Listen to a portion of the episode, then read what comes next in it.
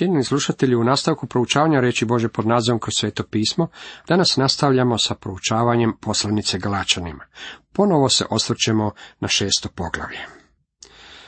Bog je stavio crveno svjetlo. Sad nam otvara zeleno svjetlo, tu nalazimo riječi utjehe i ohrabrenja. U devetom redku čitamo. Neka nam ne dozlogrdi činiti dobro, ako ne sustanemo, u svoje ćemo vrijeme žeti. Jedan otac rekao mi je nedavno, brinem se za svoje sinove. Liječnik je rekao, vrijeme je protiv mene, škole su protiv mene, roditelji su protiv mene, a čak i neki prijatelji su protiv mene. Ali ja želim svoje sinove odgajati na ispravan način. Ako je to i vaša briga, potičem vas da sijete pravo sjeme. Budite strpljivi i požnjećete ono što ste sijali. U zimi ne možete brati plodove, zato nastavite sijati, možda danas imate problema i poteškoća, ali samo nastavite sijati, sijati Božu riječ. Gospodin nam je obećao, kao što daždi i snježi s neba bez prestanka dok se zemlja ne natopi, oplodi i ozeleni da bi dala sjeme sijaču i kruha za jelo. Tako se riječ koja iz mojih usta izlazi ne vraća k meni bez ploda, nego čini ono što sam htio i obistinjuje ono zbog čega je poslah. Sjetimo se da je Abraham vjerovao Bogu i hodao s njim u kananskoj zemlji. U to su vrijeme u Kananu živjeli kananci, pokvareni i idolopoklonički narodi. Abrahamu se rodio sin Izak. Kad je Izak stasao u mladića, Abraham ga je poveo na goru Moriju. Slušajući Božu zapovjed, Abraham se pripremio prinijeti svoga sina kao žrtvu. Bog međutim nije dopustio da on to i učini. Abraham je sijao u duh i požnjao je vječni život. Jokebeda je bila Mojsijeva majka. Zbog strašnih vremena u kojima su živjeli smislila je plan kako će mu sačuvati život i usvojila ga je faraonova kćer. Uz pomoć savršenog Božeg plana, Jokebeda je bila njegova dojlja. Nesumnjivo je poučavala Mojsija o Bogu i njegovom pozivu Abrahamu, kao i o Božjem planu za Izrael. Zatim je gledala kako njen sin odrasta kao Egipćanin. Cijeli je Egipat bio protiv nje, kultura, užici, filozofija i religija. Međutim, došao je dan kad je Mojsije odbacio užitke i grijeke Egipta i otišao zauzeti svoje mjesto uz Boži narod. Jokebeda je požnjela ono što je sijala. Imamo ilustraciju tog načela i u Davidovom životu. Njegov je grijeh bio očit i mnogi su ga smatrali okrutnim grešnikom. Međutim, grijeh nije bio značajka Davidovog života. Zanimljivo je da je kap tinte na bijelom platnu uočljiva iz velike daljine. Međutim, kap tinte na crnom odijelu nitko neće zapaziti. Drugi kraljevi tog razdoblja bili su tako zli da kad su počinili grijeh sličan Davidovom, to se ne bi niti primijetilo. Međutim, u Davidovom životu taj se grijeh ističe poput krimizne zastavice. David je imao srce za Boga.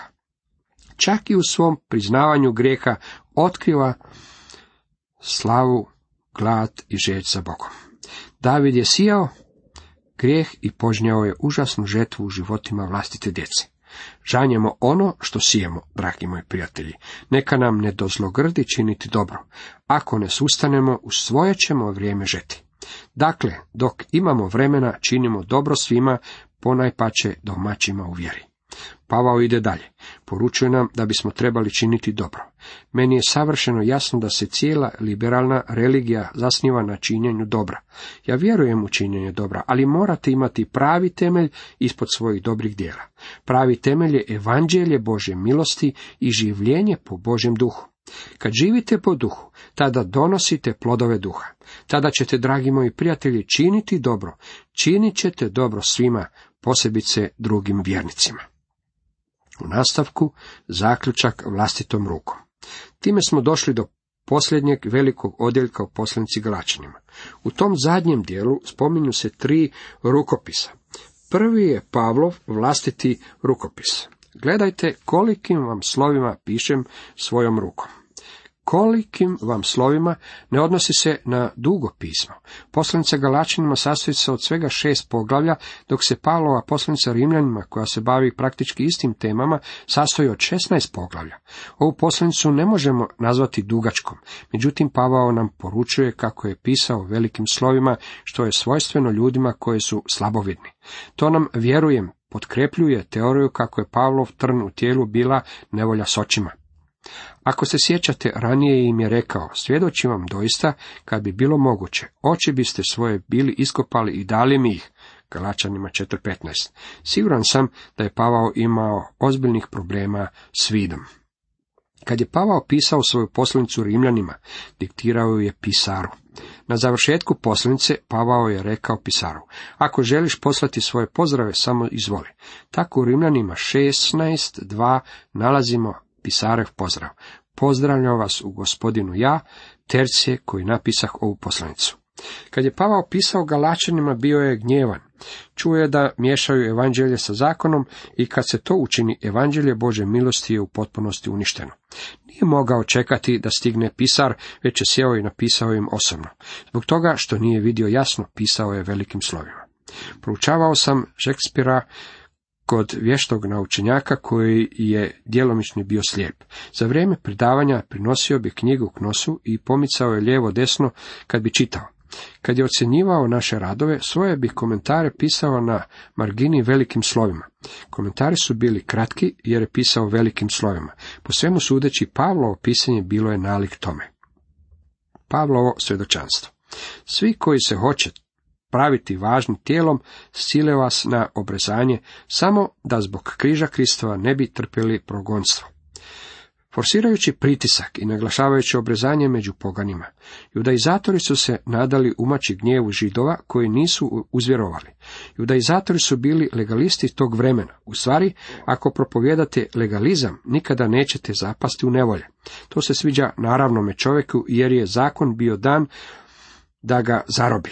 Mnogi od nas osjećamo da bi stara narav drugih ljudi trebala biti zarobljena. Pred neki dan sam razgovarao s jednim čovjekom na ulici kad je mladić projurio pokraj nas vozeći 120 km na sat kroz opasno raskriže. Čovjek je želio uhititi tog mladića i strpati ga u zatvor. Želio je da se mladića natjera da poštuje zakon. Taj čovjek odbacuje Božu milost. Nije spašen, ali je svakako za legalizam. Svaki čovjek želi da onaj drugi bude poslušan zakonu. Ako ćemo iskreno, dopada nam se zakon kojem lako možemo biti poslušni. Kad sam bio školarac, bavio sam se skokom u vis. U ono vrijeme počinjali smo sa zagrijavanjem na visini od jednog metra. Kad sam skakao preko metara i trideset, već je bilo problema. Kad sam vježbao, uvijek sam letvicu držao na metar i trideset. Tako većina ljudi postupa u svezi s legalizmom. Vole kad mogu preskočiti letvicu, ali ne vole kad je ona postavljena previsoko. Legalizam je popularan, Boža milost nije popularna. Ljudsko srce nalazi je odbojno. To je sablazan križa. I dalje Pavle nastavlja, da ni sami obrezani ne obslužuju zakona, ali hoće da se svi obrežete da bi se mogli ponositi vašim tijelom. Sileći pogane da se obrežu, judaizatori bi bili pohvaljeni što su ih doveli u okrilje zakona. Zanimljivo je da oni koji su tvrdili da žive po zakonu, stvari nisu živjeli po zakonu. Mnogi ljudi koji danas tvrde da žive prema propovedi na gori su licemjeri. Znam da je tako zbog iskustva koja sam imao u službi. Dopustite mi da navedem razgovor kojeg sam imao na domjenku u Ministarstvu trgovine. Dok sam bio pastor u tom gradu, jedan od starješina moje crkve, koji je bio bankar, bio voditelj jednog od resora tog ministarstva te godine, pa me pozvao da se obratim ljudima. Tada sam bio mlad pastor, u stvari još nisam bio oženjen. Bio je to moj prvi pastorat. Stigao sam ranije i jedan od dužnosnika već je bio za stolom. Počeo je razgovarati sa mnom i mogu vam reći da nisam čuo čovjeka da psuje kao taj čovjek. A slušao sam neke koji su u tome bili eksperti. Nisam ga prekorio, već sam ga samo pustio da govori. Konačno me je, kako smo razgovarali, upitao, čime se bavite? Rekao sam mu da sam propovjednik. Pogledao me s čuđenjem i pitao, hoćete li govoriti danas? Kad sam rekao da hoću, nije znao kako bi se stavio. Rekao je, drago nam je što ste došli i želim vam reći da ja jesam kršćanin. To mi je uistinu bila novost, jer to nikada ne bih pomislio prema načinu na koji je govorio. Zatim je rekao još nešto. Napomenuo je kako je službenik velike pomodarske crkve u našem gradu. Rekao mi je sve predivne stvari koje je učinio, a zatim je zaključio. Propovjed na gori je moja religija.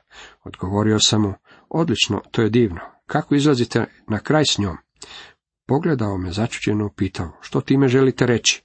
Tada sam mu objasnio. Vi tvrdite da je propoved na gori vaša religija, a ja sam samo želio znati živite li prema njoj. Rekao mi je da je pokušao, ali propoved na gori nije samo to. Ona nam iznosi prilično oštar standard i u njoj ne piše baš ništa o pokušavanju. Ili je držite, ili je ne držite. Vi tvrdite da je to vaša religija, pa sam mislio da je držite. Rekao mi je da je pokušao. Tada sam počeo navaljivati. Držite li je? Mislim da da, odgovorio. Da vidimo kako vam to ide. Gospodin Isus je rekao da ako ste gnjevni na svoga brata, krivi ste za ubojstvo. Kako stojite s tim? Malo je okljevao. Mislim da tu imam malo problema, ali s tim prolazim. U redu pokušajmo s drugom zapovjedi koju je gospodin Isus podigao na entu potenciju. Rekao je da ako samo pogledate ženu za požudom očima, krivi ste za preljub. Što je s tim? O, rekao je, tu sam gotov. I mislio sam da ćete tu kapitulirati, odgovorio sam. Vi ne držite propoved na gori. Da sam na vašem mjestu promijenio bih religiju i uhvatio se one koju mogu držati. Vidite li što je taj čovjek bio? Bio je licemjer. Drugima je govorio da živi prema propovedi na gori, a kršio ju je na svakom koraku. Bila mu je potrebna Božja milost. U mnogim crkvama današnjice postoji mnoštvo ljudi sličnih njemu. Pavao to spominje ovom veličanstvenom tvrdnjom. A ja, Bože, sačuvaj da bih se ičim ponosio osim križem gospodina našega Isusa Krista, po kojem je meni svijet raspet i ja svijetu. Između Pavla i svijeta stajao je križ. To bi trebao biti položaj svakog vjernika danas. To će imati veze sa oblikovanjem vašeg ponašanja i postupanja više od bilo čeg drugog. Nećete se hvalisati činjenicom da držite propovjed na gori, da pripadate određenoj crkvi, da ste crkveni službenik, propovjednik ili vjeroučitelj. Nećete se moći hvalisati ničime. Sva će vam slava biti u križu i onome koji je na njemu umro, umro za vas. Uistinu, niti je što obrezanje, niti neobrezanje nego novo stvorenje.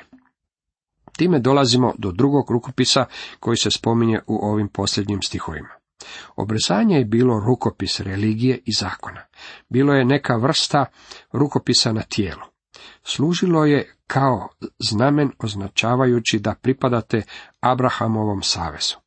Nije postizalo ništa ako nosite gumb ili značku čime pokazujete da pripadate društvu ili klubu, može vam postati gotovo beznačajno. U Kristu Isusu niti što obrezanje, niti neobrezanje. Neobrezanje također ništa ne donosi. Te stvari u sebi ne nose baš nikakvu vrijednost. Danas se ljudi vole hvalisati činjenicom da su prije obraćenja bili veliki grešnici. Jeste li ili niste bili obrezani, kako god bilo vaše stanje, nema nikakvu vrijednost. Ono što je važno je sljedeće. Je li Boži duh ušao u vaš život i učinio vas novim stvorenjem u Kristu Isusu? Do toga može doći samo kroz vjeru u Isusa.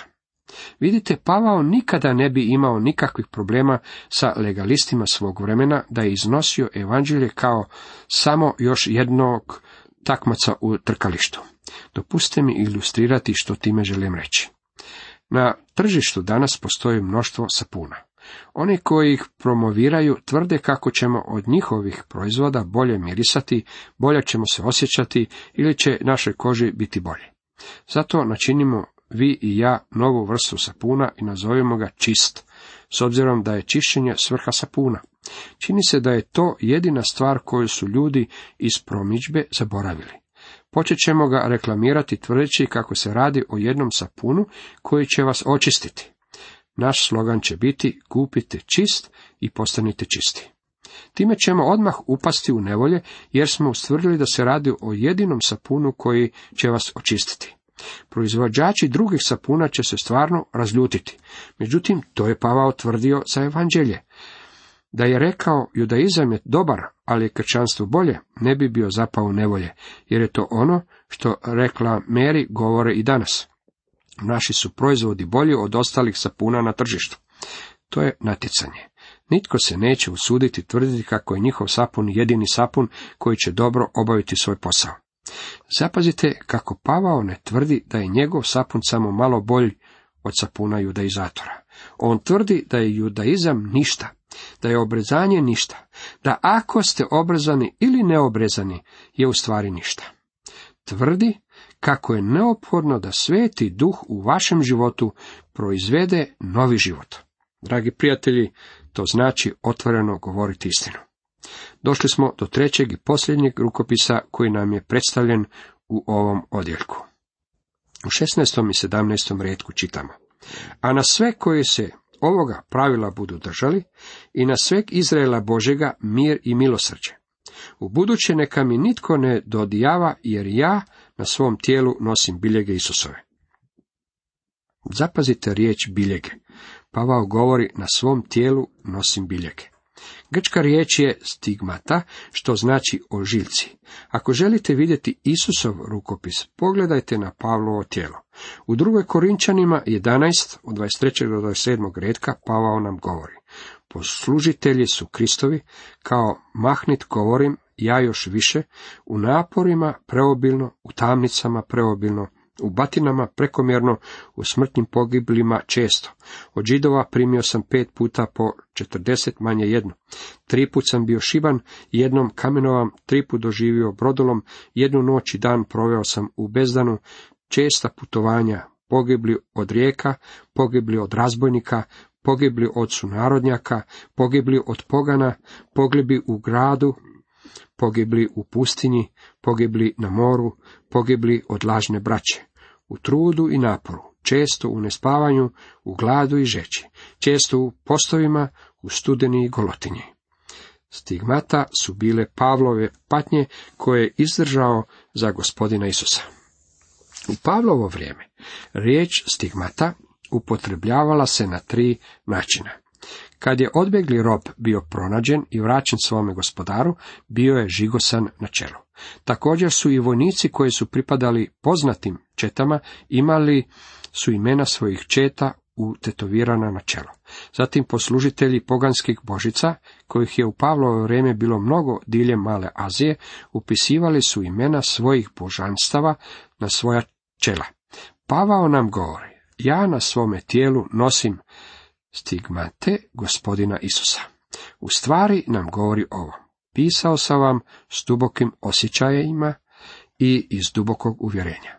Ako želite znati, vjerujem li stvarno u ono što sam napisao i jesu li te stvari stvarne u mom životu, čitajte s moga tijela, pogledajte moje ožiljke. Dok sam bio dječak, nije bilo mnogo ograda pa su rančeri svoju stoku obilježavali žigosanjem. Dragi prijatelji, obrezanje vas ništa ne košta. To je samo izvanjski znak. Pavao nam govori kako ono nije ništa. Iako je on sam bio obrezan, međutim nosio je Isusove ožiljke na svome tijelu i u svome životu. Vjerujem kako se u današnje vrijeme gospodin Isus još uvijek sagiba kako bi pisao, ali ne po podu hrama, već piše po životima onih koji pripadaju njemu. Njegovo žigo šuće željezo je na našim srcima za vječnost. Nosimo li s ponosom njegove stigmate? Voljni podnijeti podsmihivanje i pogibli zbog Isusa? I Pavao zaključuje poslanicu Golačanima sa sljedećim riječima. Milost gospodina našega Isusa Krista s duhom vašim, braćo. Amen. Pavao ovu predivnu poslanicu završava preporučujući braću Božoj milosti. Cijenjeni slušatelji, toliko za danas.